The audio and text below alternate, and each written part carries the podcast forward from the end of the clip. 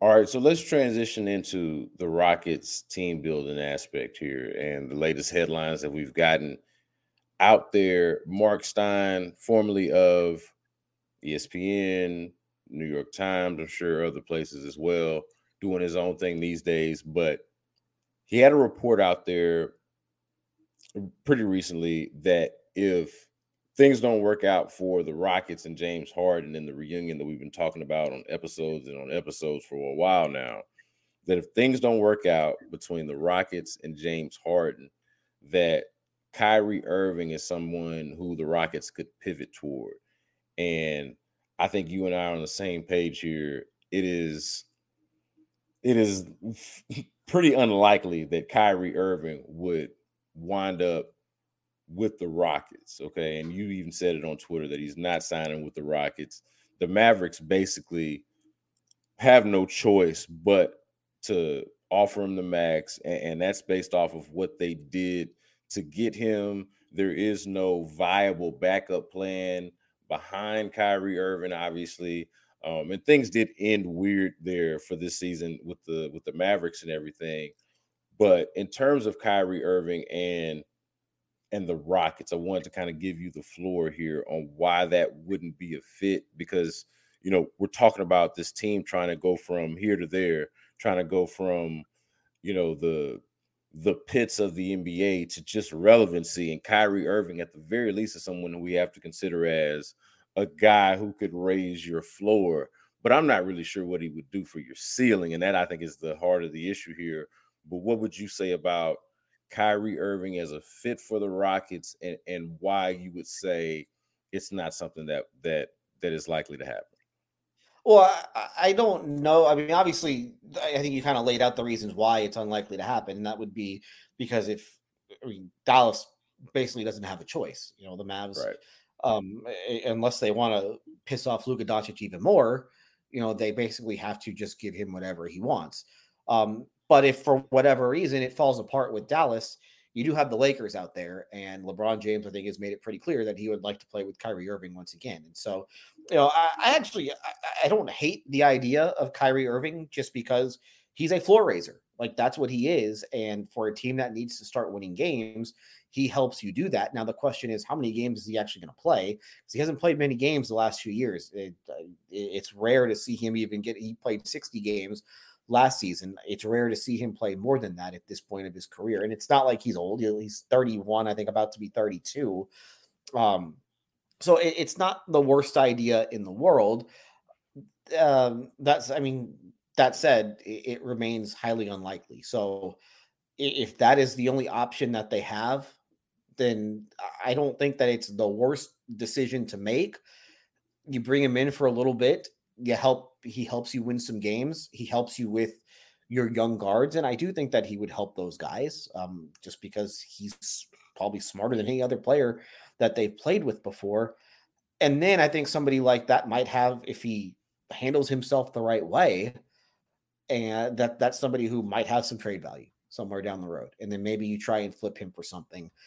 Again, that's not. I don't think it's the most realistic move in the world, but if that's the option that they're left with, and that's and if it becomes a real option, which I don't think that it will be, that's just that would be kind of my thinking behind it.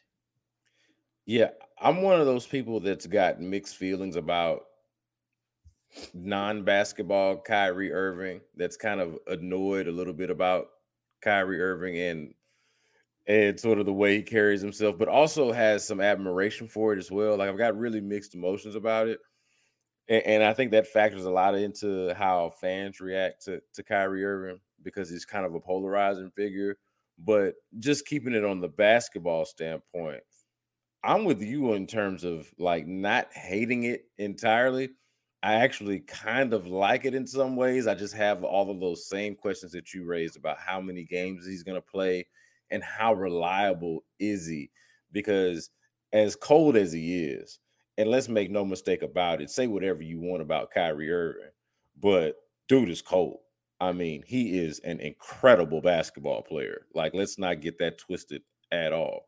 But as cold as he, is, he's just unreliable. I mean, I, and I think that's the thing maybe that that irks me the most about him is when you go from his last couple of runs. And, and, I don't know how much I would put the the Dallas run on him. Obviously, things went downhill after they traded for him, sort of unexpectedly, and then they milled. They're already down. Like they, they, uh, they, they, were, and they traded. Were, but they, they traded for, him for, for them not to go downhill, though, right? Like, yeah. like they, yeah, they, the, they, gave up a. They it, it, turned out to be a dumb trade. You know, it, yes. it was yeah, a okay, it was a mistake to cover up for a mistake.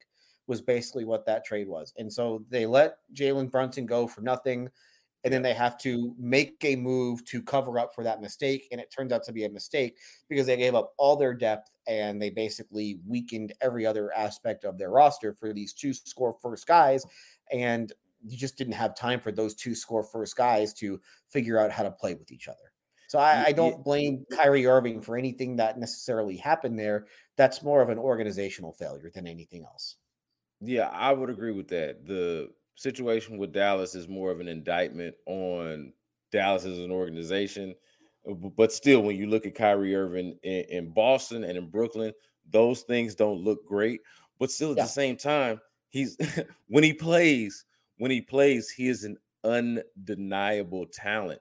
And then the question for me goes to, and the reason why I like it, then the question for me goes to, like we know what Kyrie Irving is as a basketball player. We just described we just talked about it. But then it goes to, okay, you talk about that patience again. And what are these other players that we don't really have the answers to now, or or yet, I should say. And if Jalen Green is a frontline player and Kyrie Irving is exactly who we know him to be and plays you know, we're talking about a different sort of thing in the backcourt, and then you you add the you know the rest of the guys, uh, you know, Jabari Smith Jr. and how he develops in and Alperen Sengun, and I don't know what happens with Kevin Porter Jr. in a situation like that, but imagine you cast him in the role that we've talked about really liking him in as a as a second unit guy and as someone that's anchoring your bench unit. Like to me, basketball wise, especially if you're looking at it from the optimistic view, glass half full, I really like it. Um, or I really actually like the fit. It's just the it's the unreliability with Kyrie Irving that makes me think, oh man, like that's not somebody that you want to give. And he's obviously someone, okay, similar to James Harden in this way, who was looking for, rightfully so, the most possible money that he that he that he can get. You know, you're not getting Kyrie Irving on any kind of discount. Obviously, that's absurd. So like, it's okay. Are you investing that kind of money in someone who has shown himself to be somewhat unreliable at times, even though he's a supreme talent? So that to me is what makes it somewhat fascinating. And then, of course, we do have, and I, I don't know if we talk how much we talked about this, but we did talk about Jalen Green's appearance on Paul George's podcast, we know sort of the reverence that he has for for Kyrie Irving and, and, that being somebody that he wants to learn from. He didn't say necessarily that he wanted to play with him, but you could just imagine how, you know, what kind of effect that would have on Jalen Green. Is that a good thing? Basketball wise, you think maybe so. Like overall, you're like, I don't know. You know, it's it's kind of complicated because Kyrie is somewhat complicated, but it is an interesting somewhat curveball, however unlikely, as something that probably won't happen, but you know, something that if you wanted to imagine could be pretty interesting. Yeah, and I, I would not make the investment. Uh, I would be terrified of the reliability of the reliability aspect. But if you he would you basically go down the line, and if you miss on Harden, who's number two on that list, it's probably Irving. I mean, let's just be honest. You look at the free agents that are out there. He is probably he's number two on most lists. So if that's what you're left with, then hey, maybe you don't have much of a choice. To me, I wouldn't, but I'm not, you know, I'm not a GM who probably has some sort of a win now ultimatum from the owner at this point, which Rafael Stone might at this point. I, I would say, Adam, even I would even go further on that and say that the only reason why Harden is actually number one in relation to the Rockets is, is probably because the, the connection and the likelihood and just the the how it makes a lot more sense as a fit. You know, I, I think from a from a basketball standpoint, you could you could maybe even argue that Kyrie Irving would be you could argue either way, you know, with with James Harden and Kyrie Irving at this point. I honestly think that now James Harden career wise and and what he's been, that's you know it's a different conversation. He's been the best player on a team that had a chance to win a championship. Kyrie Irving hasn't exactly been that, but at this at this point, you know, I could even, I think you could even make a case that either one of them would be uh would be at the top of the list if you, you know, if you put aside the the history and sort of the nostalgia with James Harden and the reason why um the reason why he would want to come here. Um and, and and that Kyrie Irving, it makes more sense for him not to come here and to and to wind up back in Dallas, given the investment there, and that they have like Dallas has Luka Doncic, the Rockets do not.